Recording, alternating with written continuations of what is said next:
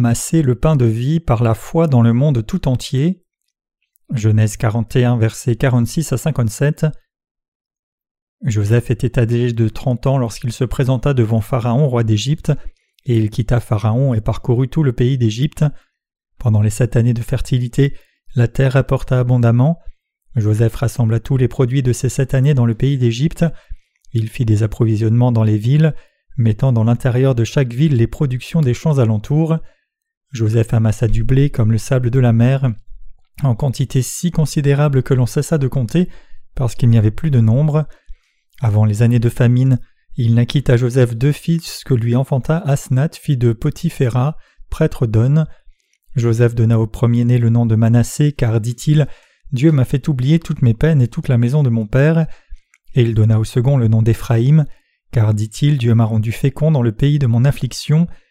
Les sept années d'abondance qui luttent au pays d'Égypte s'écoulèrent, et les sept années de famine commencèrent à venir ainsi que Joseph l'avait annoncé. Il y eut famine dans tous les pays, mais dans tout le pays d'Égypte il y avait du pain. Quand tout le pays d'Égypte fut aussi affamé, le peuple cria à Pharaon pour avoir du pain. Pharaon dit à tous les Égyptiens Allez vers Joseph et faites ce qu'il vous dira. La famine régnait dans tout le pays. Joseph ouvrit tous les lieux d'approvisionnement et vendit du blé aux Égyptiens. La famine augmentait dans le pays d'Égypte, et de tous les pays on arrivait en Égypte pour acheter du blé auprès de Joseph, car la famine était forte dans tous les pays.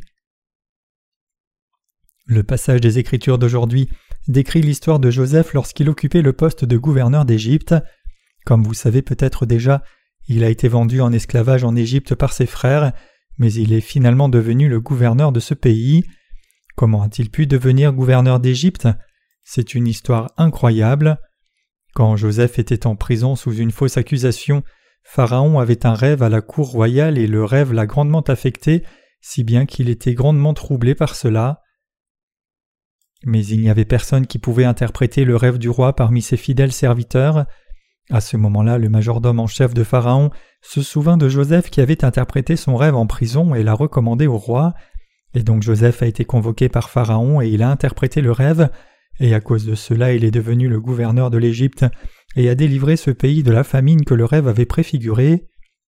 Aujourd'hui, je voudrais vous livrer un message sur la signification spirituelle profonde de l'interprétation par Joseph du rêve du roi. Joseph qui a interprété le rêve de Pharaon. Le rêve que Pharaon avait dans sa cour royale allait comme suit. Genèse 41, versets 1 à 7 dit Au bout de deux ans, Pharaon eut un songe, voici, il se tenait près du fleuve, et voici sept vaches belles à voir et grasses de chair montèrent hors du fleuve et se mirent à paître dans la prairie. Cette autre vache laide à voir et maigre de chair montèrent derrière elle hors du fleuve, et se tinrent à leur côté sur le bord du fleuve. Les vaches laides à voir et maigres de chair mangèrent les sept vaches belles à voir et grasses de chair, et Pharaon s'éveilla. Il se rendormit et il eut un second songe. Voici sept épis gras et beaux montèrent sur une même tige, et sept épis maigres et brûlés par le vent d'Orient poussèrent après eux. Les épis maigres engloutirent les sept épis gras et pleins, et Pharaon s'éveilla, voilà le songe.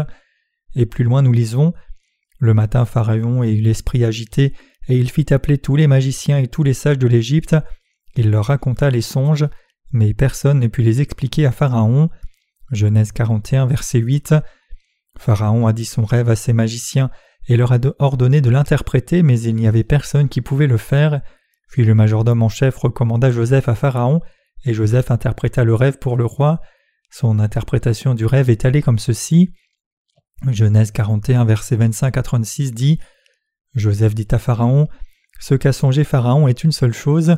Dieu a fait connaître à Pharaon ce qu'il va faire.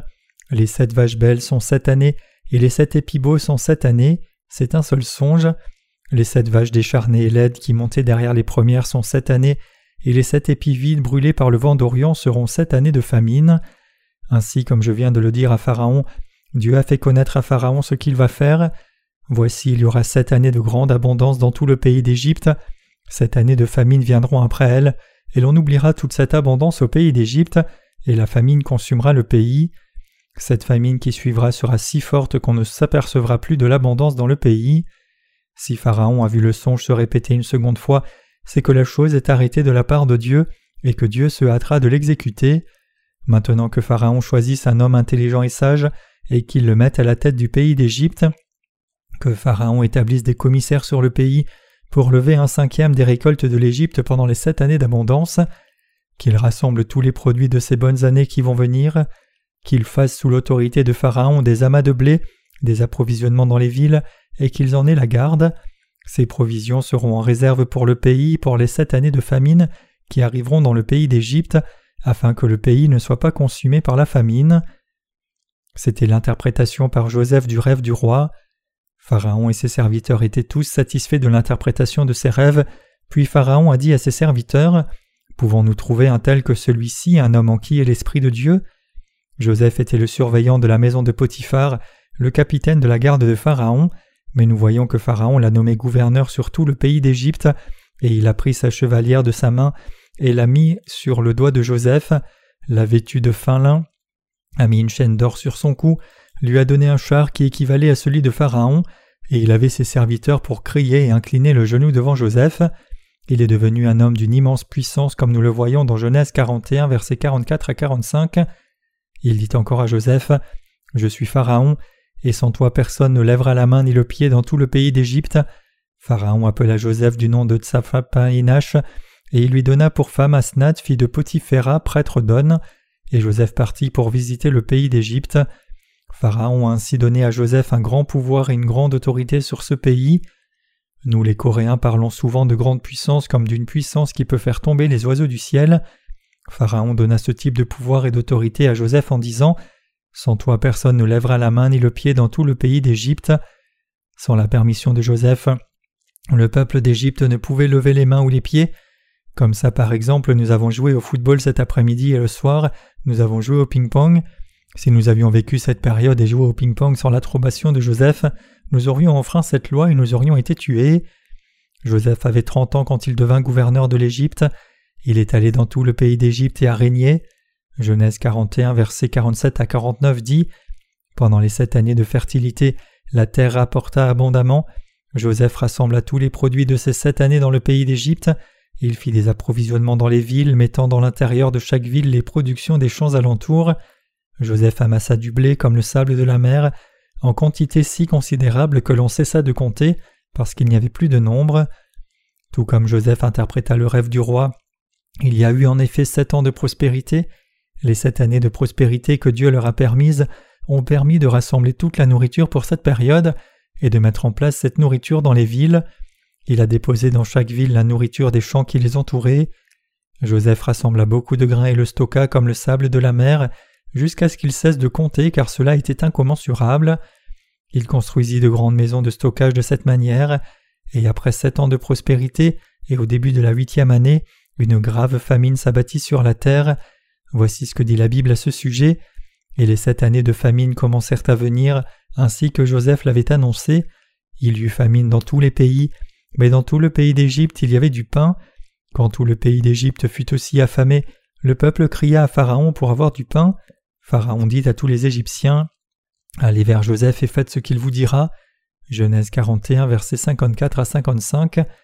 En vérité, parce que Joseph est devenu le gouverneur de l'Égypte, le pays a pu se préparer sagement au désastre de la famine à venir, et en conséquence tout le peuple d'Égypte a pu survivre et à prospérer. Qu'est-ce que le passage des Écritures d'aujourd'hui nous enseigne alors? Le temps de la moisson spirituelle que Dieu a nommé se rapproche. Dieu a promis qu'il sauverait beaucoup d'âmes perdues pendant les moments de chagrin dont Jésus a parlé. Je suis sûr que vous en êtes tous déjà bien conscients. La raison pour laquelle je vous le répète, c'est parce que la fin du monde approche à grands pas. En fait, les catastrophes sur cette terre ont déjà commencé. Dieu a planifié le déploiement des sept âges selon sa volonté. Apocalypse 5, verset 1. Parmi ces sept âges, le premier âge est déjà passé. Le premier âge, à savoir l'âge du cheval blanc dans lequel l'Évangile a été proclamé pour la première fois, et l'âge où l'Évangile s'est épanoui et a continué à être prêché. Apocalypse 6, verset 2. Ce premier âge est maintenant révolu depuis longtemps, et le deuxième âge est l'âge de l'idéologie humaine, à savoir l'âge du cheval rouge ardent. Apocalypse 6, verset 4. En raison des différences d'idéologie humaine, des guerres et des conflits entre les humains ont résulté. À cet âge est également passé. Et puis le troisième âge est une période de désastre et de famine, à savoir l'âge du cheval noir. Apocalypse 6, verset 5. Nous vivons maintenant à l'ère de la camalité et de la famine, c'est-à-dire à, l'âge des grandes peines. Ce monde connaîtra des catastrophes naturelles à une échelle croissante, et à cette époque nous connaîtrons un manque de nourriture à cause de ces famines dévastatrices. Elle s'accompagnera également d'une grande famine spirituelle. Le quatrième âge sera l'âge où les serviteurs de l'Antéchrist apparaîtra, l'âge du cheval pâle. Apocalypse 6, verset 8. Ce sera une période où l'Antéchrist et ses serviteurs opprimeront l'humanité et tueront ceux qui ne se soumettront pas à eux.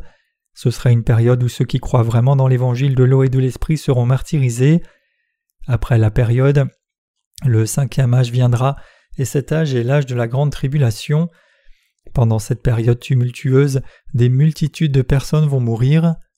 Au cours du quatrième âge, lorsque l'Antéchrist fera son apparition, il semblera calme au début, mais bientôt l'Antéchrist révélera sa véritable nature brutale.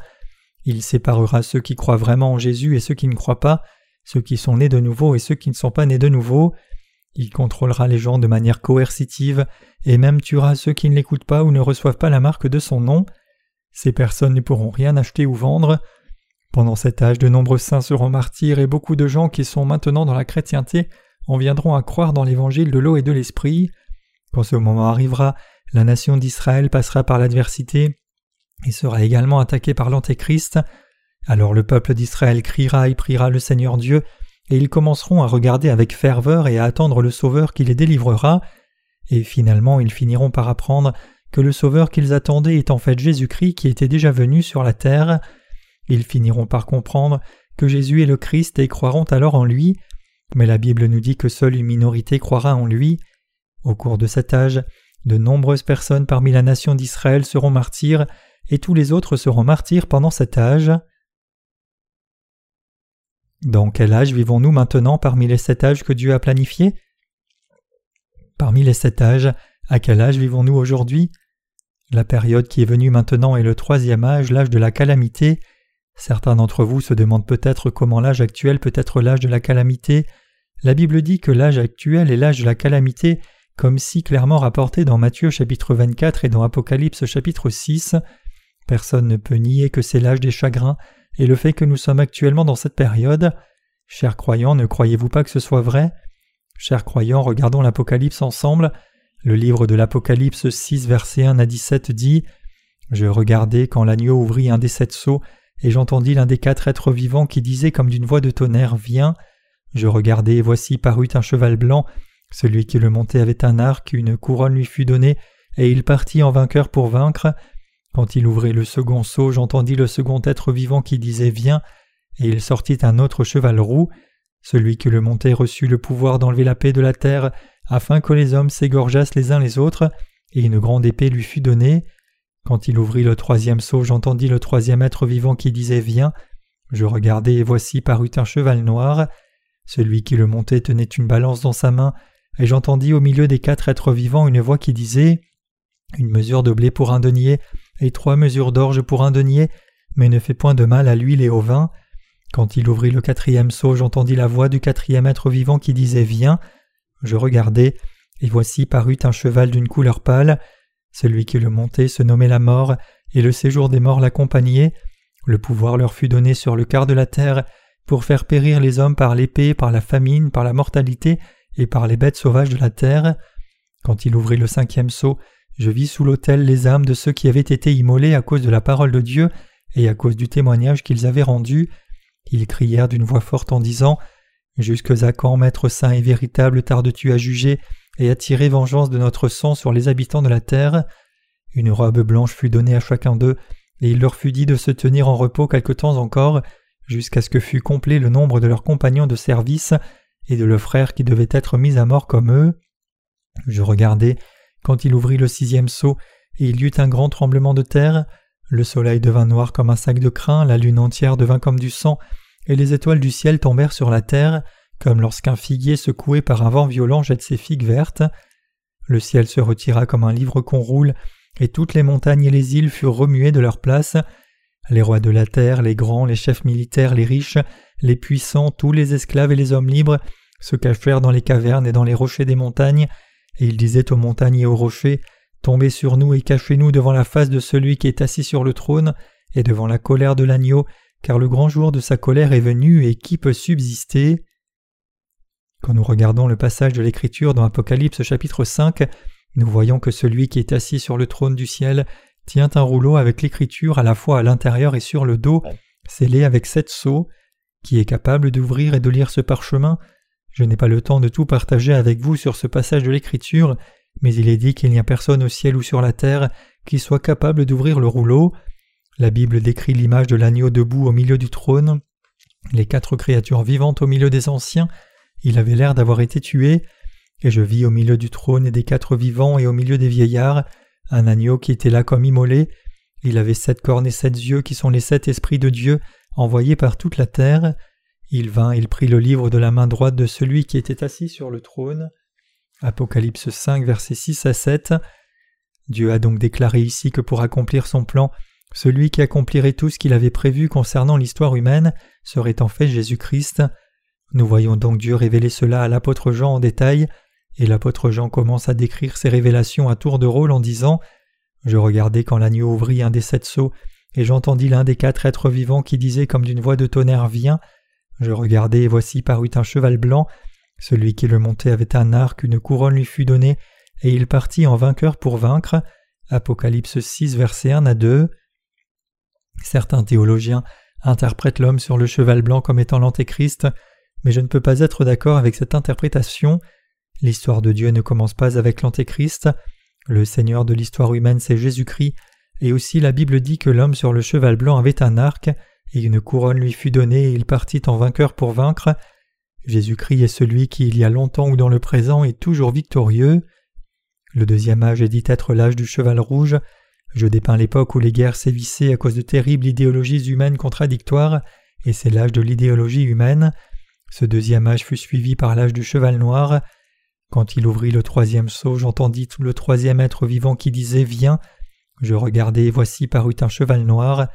Celui qui le montait tenait une balance dans sa main, et j'entendis au milieu des quatre êtres vivants une voix qui disait une mesure de blé pour un denier et trois mesures d'orge pour un denier, mais ne fait point de mal à l'huile et au vin. Apocalypse 6, versets 5 à 6. Le troisième âge est décrit ici comme l'âge de la calamité et de la famine, à savoir l'âge des chagrins.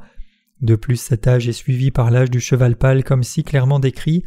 Quand il ouvrit le quatrième sceau, j'entendis la voix du quatrième être vivant qui disait Viens.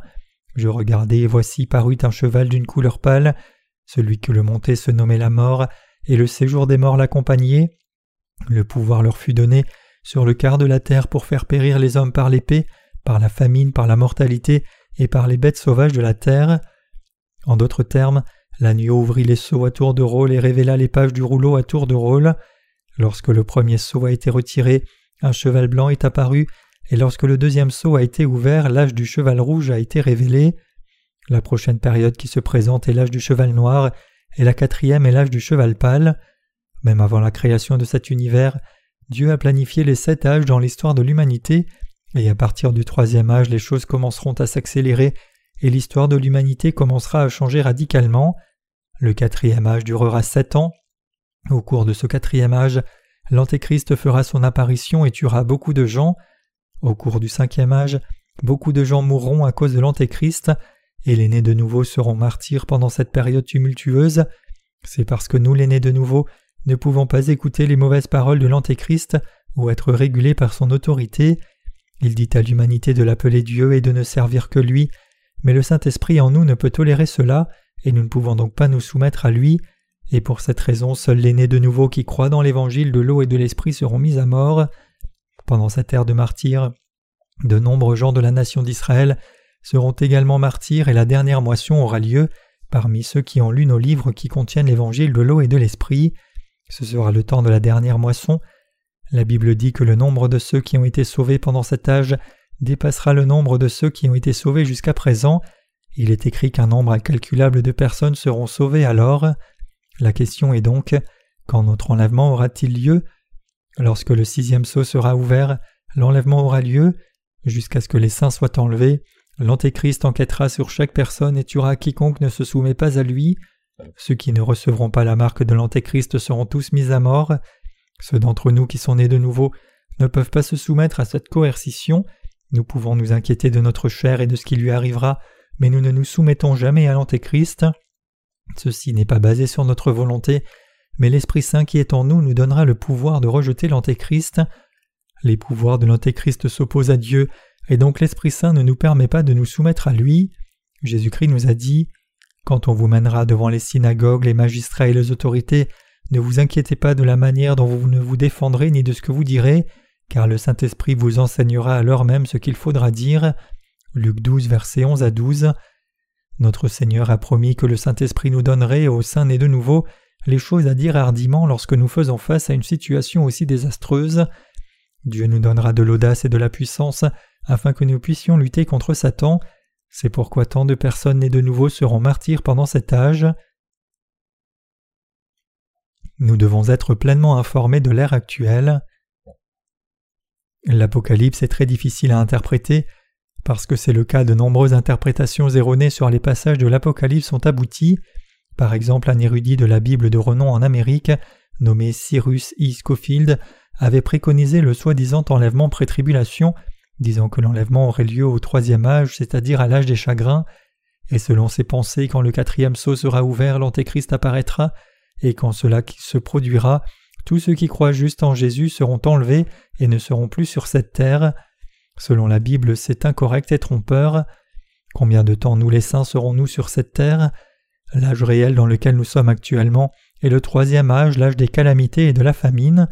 Lorsque le quatrième sceau sera ouvert, ce sera le quatrième âge où l'Antéchrist apparaîtra, et nous les saints vivrons encore sur cette terre pendant ce temps. Mais comme cet érudit, de nombreux dirigeants chrétiens interprètent mal les paroles de l'Apocalypse et insistent sur le fait que l'enlèvement aura lieu avant la venue de l'Antéchrist. Y a-t-il déjà eu un enlèvement ou une prise des saints? Non, ce n'est pas encore arrivé. L'enlèvement aura lieu quand beaucoup de gens mourront pour leur foi, et si vous et moi sommes encore en vie d'ici là, beaucoup de gens entendront l'évangile de l'eau et de l'esprit à travers nous, et en viendront vraiment à croire dans cet évangile authentique. Par conséquent, nous avons l'immense responsabilité d'accomplir notre appel en tant que personnes qui croient dans l'évangile de l'eau et de l'esprit. Nous devons planifier diligemment à l'avance les choses que nous voulons faire dans notre cœur. C'est parce que le Seigneur a déjà pris le rouleau de la main de Dieu le Père et à partir de là le monde fonctionnera exactement selon sa providence telle qu'elle est écrite dans le parchemin, et alors Jésus-Christ viendra sur cette terre en tant que juge ultime. Dieu nous a dit que quand il a créé cet univers et cet homme gentil, il ne l'a pas fait sans aucun plan, mais il avait un plan parfait qui sera accompli entièrement par sa volonté. Lorsque les sceaux sur le rouleau seront ouverts à tour de rôle, les plans de Dieu qui sont écrits seront tous révélés étape par étape. Le Seigneur Dieu a aussi dit Je suis l'alpha et l'oméga, ce qui signifie qu'il est le commencement et la fin. Notre Dieu est comme ça. Jésus-Christ est responsable de toutes choses depuis le début. Il accomplit sa volonté et il créera un nouveau monde pour nous finalement. Nous devons le savoir. Si tel est le cas, à quel âge vivons-nous en ce moment? Le quatrième sceau n'a pas encore été ouvert. Nous vivons à l'époque où le troisième sceau a été ouvert. L'âge où le troisième sceau est ouvert est l'âge du cheval noir, et il représente l'âge de la calamité et de la famine comme il est écrit une mesure de blé pour un denier et trois mesures d'orge pour un denier, mais ne fait point de mal à l'huile et au vin. Apocalypse 6, verset 6. Cela signifie qu'il y aura une famine dévastatrice, mais Dieu délivrera son peuple même pendant cette ère de grande peine. Ce qui devient clair ici, c'est qu'en cette période de douleur il y aura de nombreuses épreuves, y compris des catastrophes naturelles et des famines. Chers croyants, une famine sévère est à venir, c'est-à-dire une famine spirituelle et physique. Si vous regardez autour de vous, vous trouverez de nombreux signes de famine spirituelle et physique. Une famine dévastatrice a déjà commencé dans l'âme de nombreux chrétiens nominaux. Vous le reconnaissez aussi, n'est-ce pas? Je vous demande de comprendre que nous, l'Église de Dieu, sommes actuellement à l'âge où le troisième sceau a été enlevé et le rouleau ouvert, c'est-à-dire l'âge des grandes peines. Ce monde se désintègre rapidement. Nous lisons les nouvelles actuelles où les États-Unis commencent à faire pression sur notre gouvernement pour qu'il importe du riz. Mais comment est-ce possible quand nous sommes une nation qui a l'estomac plein et qui ne manque de rien? Ils disent Nous avons donné tellement de céréales, alors s'il vous plaît, achetez-nous de la nourriture. Mais dans un avenir proche, ce ne sera pas le cas. Chaque produit agricole cultivé dans chaque pays ne sera pas suffisant pour lui-même et chaque pays luttera contre la faim. Dans un avenir pas si lointain, il sera courant que des pays et des peuples périssent de la faim. Vous et moi verrons personnellement ces choses se produire. Nous verrons de telles catastrophes de nos yeux physiques et nous en entendrons parler avec nos oreilles. et nous pouvons aussi vivre ces mêmes choses. Nous devons reconnaître que notre époque est celle de la calamité et que nous devons vivre notre foi en conséquence. Ce qui est clair pour nous, c'est que ces choses vont vraiment se réaliser, ce n'est pas que mes mots. Je vous ai dit une fois, je crois que c'était à l'époque du camp d'entraînement de disciples d'hiver de 1995, que vers 2005 de nombreuses difficultés surviendraient. Honnêtement, il devient très difficile de faire le travail de proclamer l'évangile de l'eau et de l'esprit en ce temps présent. C'est parce que nous sommes maintenant à l'ère de la famine. C'est une période de famine extrême. Physiquement, beaucoup de gens meurent de faim, et en plus de cela, il devient encore plus difficile de proclamer l'évangile de l'eau et de l'esprit, et donc je prie pour que nous agissions conformément à cette connaissance. Soyons bien informés de l'âge dans lequel nous sommes, et soyons préparés pour ce qui est à venir afin de proclamer l'évangile de l'eau et de l'esprit. Selon l'interprétation par Joseph du rêve du roi, pendant les sept années de prospérité, il se prépara à la famine en collectant un cinquième des récoltes et en stockant cette nourriture dans de grandes maisons de stockage. Il n'y a jamais eu un moment en Égypte où il y avait autant de maisons de stockage de nourriture qu'à l'époque où Joseph était le gouverneur de l'Égypte. Joseph a construit de nombreuses maisons de stockage dans toute l'Égypte.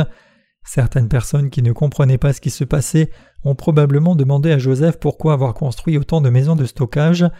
La terre avait donné tellement de nourriture, et il se demandait pourquoi tant de maisons de stockage devaient être construites et la nourriture stockée là-bas. Ils auraient pu être très critiques quant au coût d'entretien de ces entrepôts. Leur plainte pourrait être plausible car il était très difficile de gérer autant d'entrepôts.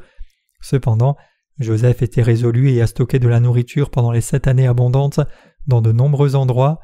Après ces sept années, une énorme montagne de céréales pouvait être vue dans chaque maison de stockage.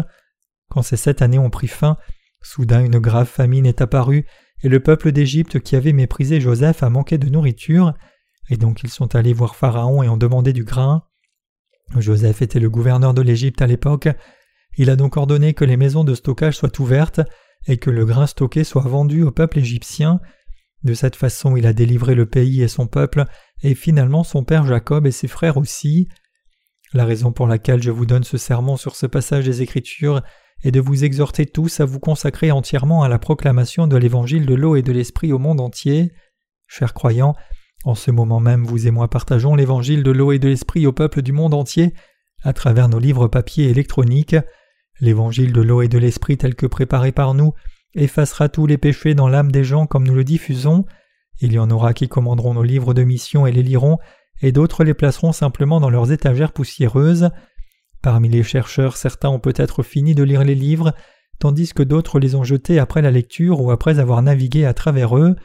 Il y aura aussi ceux qui emprunteront l'un de nos livres à d'autres et les étudieront dans leur intégralité, et il peut y en avoir qui arrêteront de lire après avoir lu sa préface. Quoi qu'il arrive, nous avons envoyé beaucoup de livres papier qui contiennent l'évangile de l'eau et de l'esprit dans le monde entier, et ils sont arrivés quelque part et sont dans les étagères des demandeurs, où ils sont lus par d'autres. La raison pour laquelle nous publions nos livres de mission en vrac et les envoyons est de nous préparer à la famine future. Il y a une famine spirituelle et physique qui arrive sur cette terre, et les gens mourront en effet dans une telle famine, et nous agissons donc en préparation de ce temps. Comme Joseph a stocké du grain dans les années de prospérité, nous nous préparons pour les jours difficiles à venir. Nous faisons aussi ce ministère parce que la plupart des chrétiens du monde entier croient en Jésus sans aucune connaissance de l'évangile de l'eau et de l'esprit. Il y a ceux qui débattent entre eux pour savoir si l'évangile de l'eau et de l'esprit est le véritable évangile ou non. Lorsque nous regardons correctement et attentivement la Bible, l'évangile de l'eau et de l'esprit est clairement mentionné, mais ces gens n'ont pas encore rencontré l'évangile de l'eau et de l'esprit. Spirituellement parlant, ils sont aveugles d'esprit. Parce que des pasteurs croient et enseignent cette doctrine fausse du soi-disant enlèvement pré-tribulation, et en conséquence beaucoup de chrétiens croient qu'ils seront enlevés avant la grande tribulation, donc ils ne sont pas en mesure d'échapper à la confusion spirituelle qu'ils sont dans cette ère de calamité. Par conséquent, Beaucoup d'entre eux vivront leur vie avec un sentiment de culpabilité lourde dans leur cœur. Le temps viendra pour ces gens d'aller devant Dieu, et ils seront angoissés par leurs péchés. Certaines de ces personnes entreront en contact avec nos livres de mission qui contiennent l'évangile de l'eau et de l'esprit et les liront. Ensuite, s'ils acceptent ce véritable évangile, ils recevront le salut. Comme Joseph a stocké du grain et a délivré beaucoup de gens pendant la période de la grave famine, de même je crois que grâce à nos livres sur l'évangile de l'eau et de l'esprit, Beaucoup de gens dans ce monde seront sauvés des péchés du monde. Cela arrivera à coup sûr. ces choses ont été écrites dans la Bible. Les choses écrites dans l'Ancien Testament ont été accomplies dans le Nouveau Testament. Je suis sûr que pour ceux d'entre nous qui proclament l'évangile de l'eau et de l'esprit soient préparés à la grave famine à venir, notre Seigneur Dieu a écrit en détail le passage des Écritures d'aujourd'hui. En ce moment, nous imprimons des livres sur l'évangile de l'eau et de l'esprit, et nous les fournissons gratuitement aux gens. Lorsque les temps dont je vous parle arrivera, les gens eux-mêmes devront évaluer leur vie spirituelle. Que doivent-ils évaluer? Ils doivent vérifier s'ils ont ou non le péché dans leur cœur, ils doivent se demander s'ils se tiennent devant Dieu avec le péché ou sans péché, ils doivent examiner avant d'aller à Dieu, avant d'aller se tenir devant lui, s'ils ont reçu la rémission des péchés ou non. Par conséquent, ils doivent lire nos livres de mission qui contiennent l'évangile de l'eau et de l'esprit qui leur a été donné gratuitement, peu importe si les livres sont toujours en leur possession ou s'ils sont dans la possession de quelqu'un d'autre.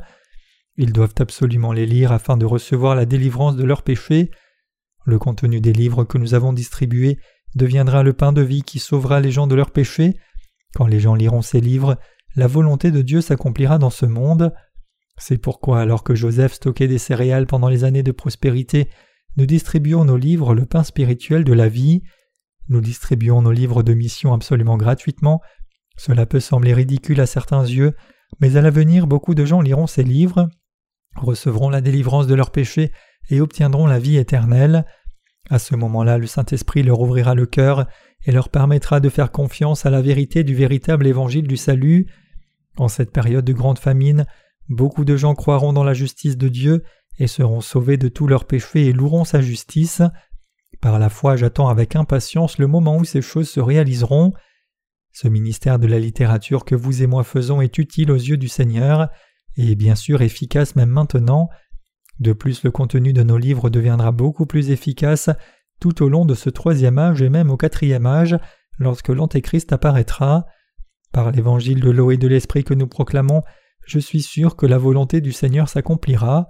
Vous y croyez? Le monde deviendra plus chaotique et le ministère que nous faisons brillera encore plus fort. C'est pour cette raison que nous devons proclamer l'évangile de l'eau et de l'esprit ce travail ne doit pas être fait par obligation, mais doit être fait avec une foi qui croit dans la justice de Dieu. Quel que soit le travail qui nous a été confié, nous devons l'accomplir par la foi.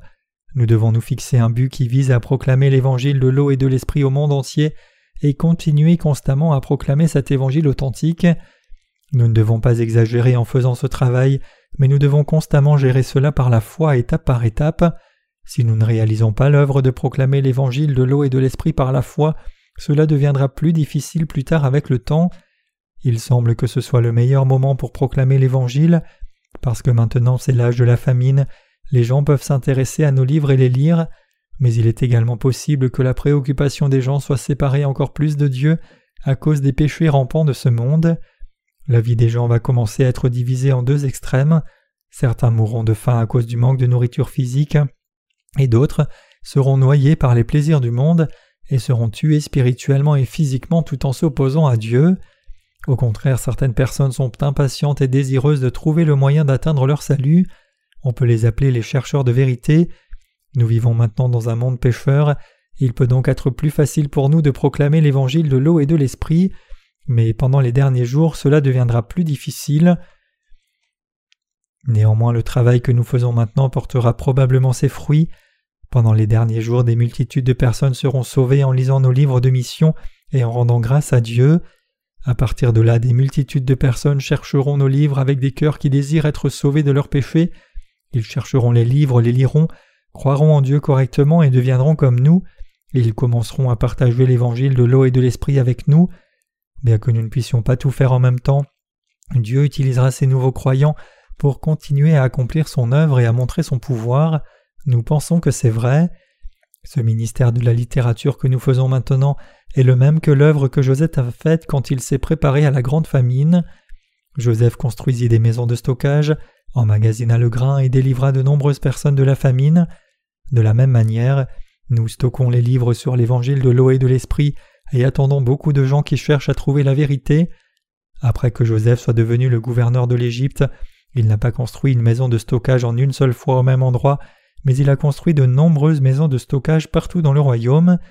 Que ce soit dans chaque ville ou comté, partout il le décida, et il construisit des entrepôts pour le surplus de grains. Dans de grandes zones ouvertes comme les plaines, Joseph construisit probablement des centaines ou des milliers de maisons de stockage, et vous pouvez en être sûr, des maisons de stockage ont été construites dans les zones agricoles par son commandement. Sur l'ensemble du territoire et dans diverses régions, des entrepôts ont été construits et remplis de récoltes excédentaires. De la même manière, les livres que nous distribuons gratuitement sont allés dans le monde entier et sont stockés dans divers endroits, et quand le moment viendra, les gens liront les livres et recevront le salut de leurs péchés, et la volonté de Dieu s'accomplira. À partir de là, nous proclamerons l'évangile de l'eau et de l'esprit avec plus d'audace. Avant la fin de ce troisième âge, nous proclamerons l'évangile de l'eau et de l'esprit dans toute notre mesure, de tout notre cœur. Chers croyants, il ne faudra pas longtemps avant la fin de ce troisième âge. À partir de ce troisième âge, le cours du monde va changer radicalement. Le premier et le deuxième âge sont passés lentement, mais à partir du troisième âge, les choses progresseront rapidement au fur et à mesure que nous les verrons se produire. Quand cette fin viendra, vous et moi serons martyrs avec d'autres saints qui ont foi dans l'évangile de l'eau et de l'esprit. À ce moment-là, à travers le monde entier, il y aura beaucoup de gens qui auront exactement la même foi que nous, et nous ne serons pas en mesure de bien communiquer les uns avec les autres, donc nous utiliserons des gestes du corps pour parler. C'est pour ce moment que nous stockons maintenant l'évangile de l'eau et de l'esprit. Cet âge actuel est le troisième âge. Je suis convaincu que l'époque actuelle dans laquelle nous vivons maintenant est le troisième âge, l'âge du cheval noir. Cet âge passera rapidement. Déjà les écologistes et les climatologues disent que vers 2020, les icebergs polaires vont fondre et que beaucoup de terres seront recouvertes sous la mer, et ils disent qu'il y aura une augmentation des catastrophes naturelles partout dans le monde. Quand la nature commence à être détruite comme ça, la progression est très rapide, la destruction rapide vient en un clin d'œil. Comme les épidémies se propagent facilement après une inondation dévastatrice, la mort viendra rapidement sur cette terre. C'est pourquoi nous nous efforçons de proclamer l'évangile de l'eau et de l'esprit au peuple du monde entier en ce moment. En ce moment même, mon but dans la vie est simplement d'accomplir la volonté de Dieu en enseignant ces vérités susmentionnées à ses saints, serviteurs et ouvriers qui sont dans son Église. Nous devons savoir que ces choses ne seront pas accomplies par notre propre force, mais qu'elles peuvent être accomplies par notre confiance et notre foi dans la parole du Seigneur et par nos prières.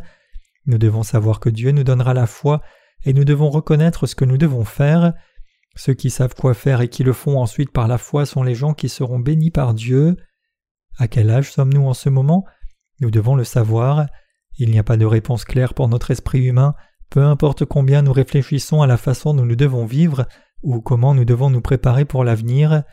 Si je vous racontais des histoires d'horreur sur l'âge de la famine, vous deviendriez timide et effrayé, donc je ne veux plus raconter d'histoires aussi horribles parce que je vous l'ai suffisamment raconté avant. À quel point auriez-vous peur si je vous disais simplement ces choses maintenant? Donc j'essaie de m'abstenir de parler de choses aussi horribles de nos jours. Pour plus de détails sur ce sujet, s'il vous plaît, jetez un œil à mes livres de sermons écrits sur l'Apocalypse. Même si la fin du monde est juste devant nous, nous devons continuer à faire le ministère qui nous est confié. En effet, nous sommes déjà à l'ère de la famine, et il ne reste pas beaucoup de temps. C'est l'âge de la calamité. Nous avons encore l'occasion de proclamer l'évangile de l'eau et de l'esprit. L'heure de la destruction du monde n'est pas encore venue. Le monde se terminera à l'âge du cheval pâle. À l'avenir, selon la parole de Dieu concernant l'Antéchrist, il apparaîtra et forcera les gens à se soumettre à lui. Ceux qui ne recevront pas sa marque et ne seront pas contrôlés par lui seront tués. Cet âge de l'Antéchrist qui viendra sur nous est un temps de destruction. Chers croyants, vous verrez bientôt les progrès des âges dont j'ai traité. Ce ne sera pas long jusqu'au jour où les gens seront obligés de prendre la marque de l'Antéchrist. Je ne sais pas si vous vous souvenez ou non, mais j'en ai déjà parlé plusieurs fois. Lorsque nous allons dans un supermarché ou chez un dépanneur, il y a des codes à barres qui sont placés sur tous les articles, il y a aussi des codes à barres sur les livres. Lorsque vous utilisez un scanner sur n'importe quel code à barres, les informations du produit sont reconnues en un rien de temps. Des choses telles que ce qui est l'éditeur, le coût du livre et combien de livres sont laissés en inventaire, entre autres choses, sont révélées en scannant le livre une seule fois. Dans l'ère à venir, les gens ne seront pas satisfaits de cela mais ils iront plus loin et développeront une puce plus petite et les placeront dans des produits et des marchandises. Lorsque ce système est mis en place, lorsque le client achète un produit, un satellite peut suivre où le produit va.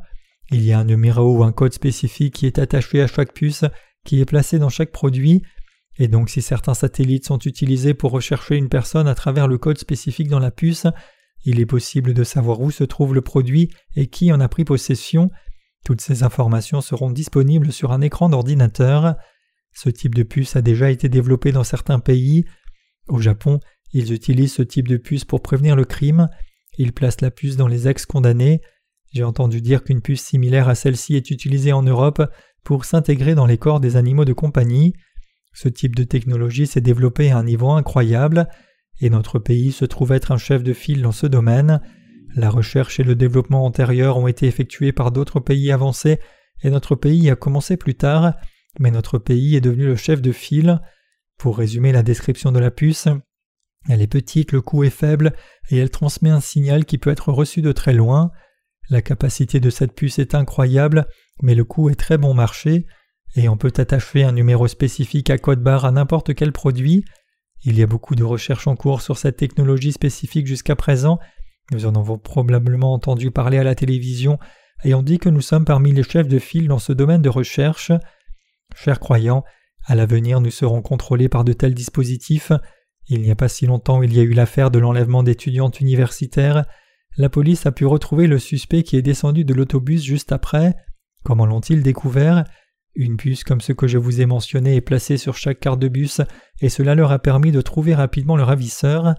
En recherchant ces informations, la police a pu retrouver les suspects éventuels qui étaient montés dans le même bus. Ils ont pu arrêter le suspect. Les téléphones cellulaires et certains autres appareils que vous possédez sont vendus avec une puce intégrée dedans de sorte que lorsqu'ils sont perdus, ils peuvent être facilement localisés. Si une personne a un produit avec ce type de puce installée dedans, alors cette personne peut être localisée indépendamment de l'endroit où elle pourrait être. À l'avenir, cette technologie sera encore développée. Le gouvernement a déjà commencé à mettre ce type de dispositif à profit. Non seulement notre pays, mais aussi toutes les nations leaders dans le monde ont commencé à mettre cette invention à l'usage pratique. C'est simplement que le public n'en est pas conscient.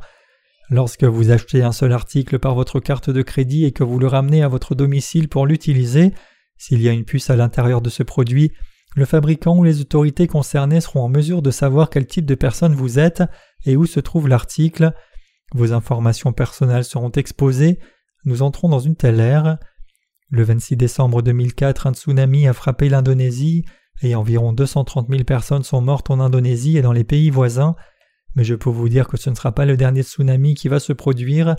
Si je continue sur ce sujet, vous deviendrez nerveux et ne pourrez pas vous concentrer sur vos emplois au travail à cause de l'anxiété que j'ai causée, mais nous devons le savoir, des catastrophes naturelles telles que les catastrophes naturelles que j'ai mentionnées deviendront fréquentes. Ce troisième âge, l'âge des chagrins, est déjà venu sur nous. Par exemple, rien qu'en Indonésie, environ 150 000 personnes, y compris des touristes coréens, ont été tuées par le tsunami, de sorte que les familles des victimes coréennes se sont rendues à cet endroit même où les victimes auraient pu respirer leur dernier souffle. Malheureusement, la plupart des victimes coréennes n'ont finalement pas été retrouvées, mais si les touristes avaient tous des puces dans leur passeport, que se serait-il passé? Désormais cela se fera par précaution. Si quelqu'un va en Inde et disparaît, il sera difficile de le localiser. Les autorités ne seront pas en mesure de connaître l'emplacement actuel de la personne, de sorte qu'elles demanderont aux touristes d'implanter une minuscule puce sous leur peau avant de quitter leur pays respectif et s'y sont kidnappés, ils pourront être trouvés rapidement ou traqués par satellite. Les touristes accepteraient-ils alors de recevoir une si petite puce ou ne le feraient-ils pas? Bien sûr, ce sera la volonté du touriste. Imaginez à quel point il sera pratique d'appliquer cet appareil à nos vies réelles. Mais que se passera-t-il si cette technologie tombe entre les mains de l'Antéchrist? Les gens seront soigneusement contrôlés par lui. Le livre de l'Apocalypse dit que ceux qui se soumettent à Satan seront jetés dans les temps de feu du dernier jour. Même si cette grande technologie rend nos vies si confortables, il est regrettable que cette puce permette également à l'Antéchrist de régner sur l'humanité entière complètement. Personne ne devrait recevoir cette puce à l'avenir, parce que chaque individu sera contrôlé par elle, y compris les droits et libertés individuelles, et même les pensées. C'est la pire humiliation, la pire honte et la pire horreur. Il y a des justes qui proclament l'évangile de l'eau et de l'esprit avec la sagesse que Joseph avait pour l'annoncer. Chers croyants, il peut y avoir des choses pires que cela dans le monde. Quelque chose comme ça peut être vraiment pas si mal.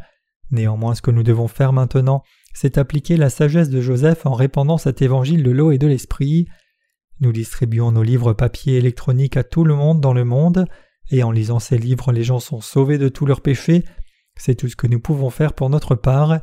Ce que je dis, c'est que bien que les lecteurs de nos livres ne puissent pas complètement accepter le salut en ce moment, s'ils ont les livres avec eux quand l'âge de la tribulation arrivera, ils sortiront les livres et les liront attentivement.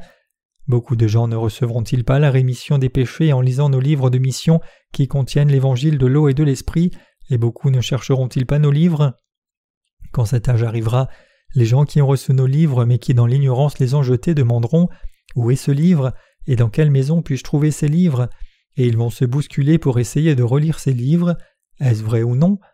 En ce moment, nous proclamons l'Évangile avec la sagesse que Joseph possédait. Plus les temps sont difficiles, plus nous devons vivre avec foi et sagesse.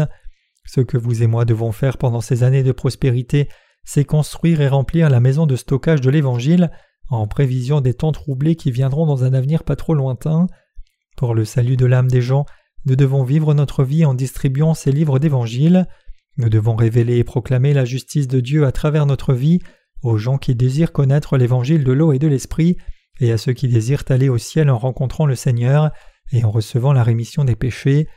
Ce que je dis, c'est que nous devons faire le travail de veiller à ce que nos livres soient placés chez eux. C'est exactement le travail que nous devons faire. C'est le bon moment pour proclamer l'évangile de l'eau et de l'esprit. En cette période de prospérité en proclamant le véritable évangile, nous devons faire connaître cet évangile généreusement. C'est encore l'âge de la prospérité pour faire connaître l'évangile. Bien que l'âge des peines ait commencé, nous sommes encore capables de faire l'œuvre de faire connaître l'évangile avec la foi. Parfois nos ministères sont confrontés à des difficultés, mais nos ministères ne sont pas légalement limités sur une base gouvernementale dans la plupart des pays à l'heure actuelle.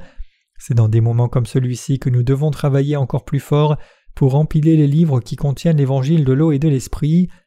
En vérité, comme Joseph a stocké les récoltes dans des entrepôts pendant les sept années de prospérité en préparation des sept années de famine, nous devons donc nous appuyer sur la préparation du pain de vie par la foi dans des moments comme celui-ci. Comprenez-vous cela? Nous faisons ce travail en ce moment même.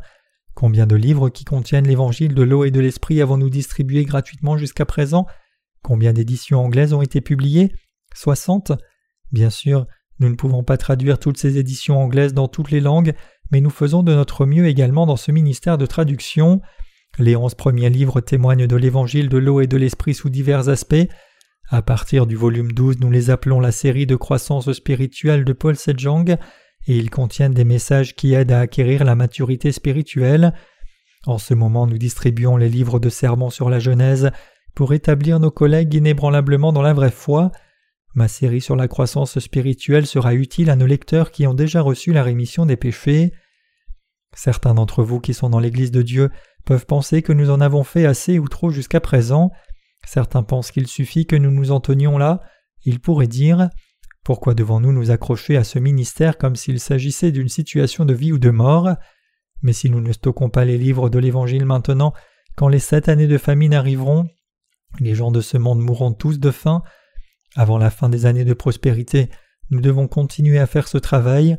Lorsque l'âge du cheval pâle arrivera, nous ne pourrons plus faire ce travail. Je crois que lorsque ce moment viendra, le Saint-Esprit accomplira son œuvre à travers les livres que nous avons distribués. L'œuvre que nous faisons est l'œuvre toute importante de Dieu. Chers croyants, en ce moment, il y a beaucoup de luttes de pouvoir pour savoir qui va prendre le dessus en Asie et sur le monde entier. Néanmoins, comme je l'ai mentionné un peu plus tôt, que se passera-t-il si un tsunami frappe et que de nombreuses personnes meurent? De nombreux pays enverront très probablement de l'argent ou s'engageront à donner de l'argent. Lors des réunions du G7 ou des autres sous-réunions, les chefs de nombreux pays se réunissent, discutent et décident ensemble des choses. Il y a tellement d'organisations différentes dans le monde, et il y a tellement de sujets et de questions qu'ils passent en revue. En ce moment, les États-Unis essaient de maintenir leur hégémonie sur le monde entier, alors ils attaquent l'Afghanistan et l'Irak. L'Irak n'a même pas d'armes nucléaires, mais les États-Unis se sont servis de cela comme une excuse pour attaquer le pays. D'autres pays puissants tentent également de prendre la domination mondiale. Ces pays puissants s'uniront pour maintenir un certain ordre mondial pendant un certain temps, mais un jour quelqu'un saisira tout le pouvoir entre ses mains, il y aura une coalition unifiée utilisée pour exercer un contrôle et une domination sur le monde entier. Lorsque des catastrophes naturelles se produiront de manière généralisée dans le monde, nous aurons besoin de ces organisations mondiales pour unir et gouverner le monde. À l'heure actuelle, il est difficile pour le gouvernement d'un pays de gérer ne serait-ce que les affaires que se déroulent dans son propre pays. Comme je l'ai mentionné plus tôt, lorsque des catastrophes naturelles comme un tsunami massif se produisent, elles sont si dévastatrices que les gens ne savent peut-être plus quoi faire, et donc ces organisations ont été créées pour unir les pays et pour gérer et contrôler l'aide allant aux personnes touchées par le biais de fonds ou d'une assistance en personnel. Néanmoins, de tels projets sont une tentative d'hégémonie sur le monde. Comme vous le savez, il y a un certain président qui ne cesse de demander et de faire pression sur d'autres pays pour qu'ils soutiennent son programme. Honnêtement, si vous y réfléchissez, pourquoi est-il important qu'un pays fabrique des armes nucléaires? Je voudrais demander à ce président belliqueux vous avez plusieurs centaines de bombes nucléaires dans votre arsenal et vous prétendez que ces pays qui essayent de construire quelques bombes nucléaires détruiront votre propre pays ou le monde entier. N'est-ce pas si ironique et humoristique? Mais ils ont leur raison, donc nous ne devrions pas nous impliquer. Mais toutes ces choses font partie d'une plus grande lutte de pouvoir pour la domination mondiale. Nous sommes en mesure de voir de nombreux cas comme celui-ci. Dans peu de temps, les résultats de la lutte de pouvoir pour la domination mondiale se révéleront et prendront forme. À l'heure actuelle, les États-Unis et le Japon coopèrent politiquement l'un avec l'autre. Notre pays est également allié aux États-Unis. Nous devons tenir la main à l'Amérique, qui est actuellement la nation la plus forte du monde, mais je pense que nous avons une forte emprise sur eux. Le Japon a saisi très fermement la main de l'Amérique, comme s'il se serrait la main tout en ayant de la colle sur les paumes. Ce n'est que ces derniers temps que nous voyons que le Japon a été rejoint à la hanche par les États-Unis, mais notre pays dit aux États-Unis de sortir de notre pays. C'est ridicule. Les Coréens sont tellement stupides, ils ne savent pas ce qui se passe autour d'eux, mais ils agissent simplement avec leurs émotions. Nous regardons aussi les Japonais de haut en bas, c'est probablement à cause de la tristesse et de la rancune de nos ancêtres. Nous ne sommes censés haïr personne, mais les choses qu'ils ont faites pendant la période coloniale japonaise étaient assez terribles. S'ils s'étaient simplement excusés, nous aurions pu leur pardonner. S'ils avaient dit qu'ils avaient agi de manière insensée dans leur quête du pouvoir et qu'ils étaient désolés, les choses se seraient améliorées. Tant de femmes coréennes ont été forcées à se prostituer pour l'armée japonaise pendant la Seconde Guerre mondiale. Chers croyants, à quel point ces femmes de réconfort se sentent-elles horribles encore aujourd'hui? Elles ont été emmenées pendant qu'elles dormaient et ont connu beaucoup de souffrances.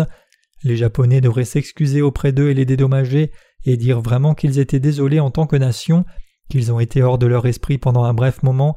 Ils devraient se demander comment ils peuvent indemniser les femmes de réconfort ou au moins exprimer leurs regrets par des mots mais ils refusent de le faire. C'est un peuple et une nation comme ça. Dans des moments comme celui-ci, c'est notre perte de ne pas avoir de bonnes relations avec les États-Unis. Des choses comme celles que j'ai mentionnées se produisent dans ce monde. Dans des moments comme celui-ci, nous ne devons pas accorder plus de place à nos sentiments, mais nous devons nous assurer correctement de nos sentiments. Chers croyants, l'Antéchrist apparaîtra-t-il un jour et dira-t-il Je suis l'Antéchrist Absolument pas. Satan entrera dans l'un de ceux qui sont au pouvoir, et par l'intermédiaire du dirigeant il opprimera le peuple de Dieu et s'opposera à Dieu. Nous ne savons pas qui sera l'Antéchrist, cependant les choses dont je vous ai parlé se déroulent en fait de nos jours même. Personne ne sait qui sera l'Antéchrist, mais il est certain qu'il apparaîtra dans un proche avenir. Néanmoins, nous ne devons jamais oublier que cette époque dans laquelle nous vivons en ce moment est l'ère de la famine. S'il vous plaît, vivez vos vies en n'oubliant pas ces faits. Ce n'est pas seulement difficile pour vous sur une base individuelle maintenant, mais les gens de notre pays et du monde entier traversent actuellement des moments difficiles. Lorsque vous passez un contrat, lorsque les choses sont peu coûteuses maintenant, il sera prudent d'accepter des conditions qui ne changeront pas avant longtemps. Acceptez les conditions afin que le prix ne change pas pendant encore vingt ans. Si vous ne le faites pas en préparation, vous le regretterez lorsqu'une grave famine frappera notre terre. Vous et moi sommes des petits Joseph. Nous suivons les étapes spirituelles de Joseph. Je remercie Dieu de nous avoir permis de nous préparer à l'avance pendant la saison abondante pour les jours à venir par l'annonce de l'évangile de l'eau et de l'esprit.